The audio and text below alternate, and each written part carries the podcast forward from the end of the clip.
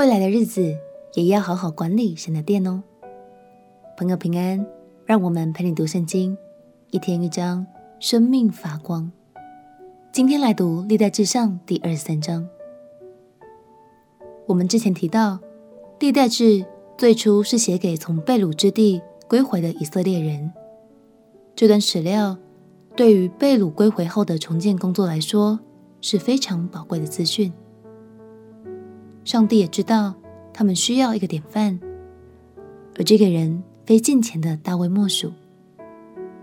这一章我们就来看看大卫在交棒给所罗门前是如何巩固好以色列的根基，帮助整个国家走在上帝的心意中。一起来读《历代志上》第二十三章。《历代志上》第二十三章。大卫年纪老迈，日子满足，就立他儿子所罗门做以色列的王。大卫招聚以色列的众首领和祭司利未人，利未人从三十岁以外的都被数点，他们男丁的数目共有三万八千。其中有二万四千人管理耶和华殿的事，有六千人做官长和士师，有四千人做守门的，又有四千人用大卫所做的乐器颂赞耶和华。大卫将利未人革顺、歌辖、米拉利的子孙分了班次。革顺的子孙有拉但和示美，拉但的长子是耶歇，还有细坦和约尔。共三人，示美的儿子是示罗密、哈薛、哈兰三人，这是拉但族的族长。示美的儿子是雅哈、细拿、耶乌斯、比利亚，共四人。雅哈是长子，细撒是次子，但耶乌斯和比利亚的子孙不多，所以算为一族。哥辖的儿子是暗兰、以斯哈、希伯伦、乌薛。共四人。暗兰的儿子是亚伦、摩西。亚伦和他的子孙分出来，好分别至圣的物，在耶和华面前烧香，侍奉他，奉他的名祝福，直到永远。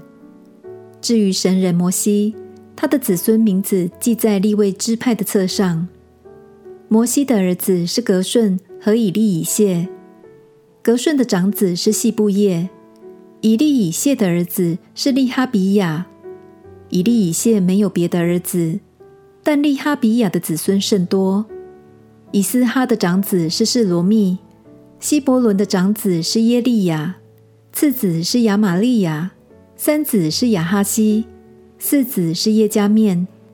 乌薛的长子是米迦，次子是耶西亚。米拉利的儿子是抹利，母氏。抹利的儿子是以利亚撒，基士。以利亚撒死了，没有儿子，只有女儿。他们本族基士的儿子娶了他们为妻。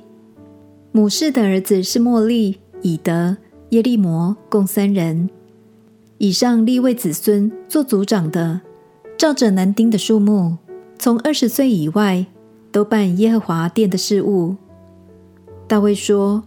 耶和华以色列的神已经使他的百姓平安，他永远住在耶路撒冷。利未人不必再抬帐幕和其中所用的一切器皿了。照着大卫临终所吩咐的，立位人从二十岁以外的都被数点，他们的职任是服侍亚伦的子孙，在耶和华的殿和院子并屋中办事，洁净一切圣物。就是办神殿的事物，并管理陈设饼、素祭的细面，或无酵薄饼，或用盘烤，或用油调和的物，又管理各样的升斗尺度。每日早晚站立称谢赞美耶和华，又在安息日、月朔并节期，按数照例将燔祭常常献给耶和华，又看守会幕和圣所。并守耶和华吩咐他们弟兄亚伦子孙的，办耶和华殿的事。利未人的侍奉原本是神所定的，但自从以色列人定居在迦南后，利未人的角色就越来越不受到重视。于是大卫不只预备了建造圣殿的资源，同时更为圣殿内部的行政与祭祀制度做好充足的规划。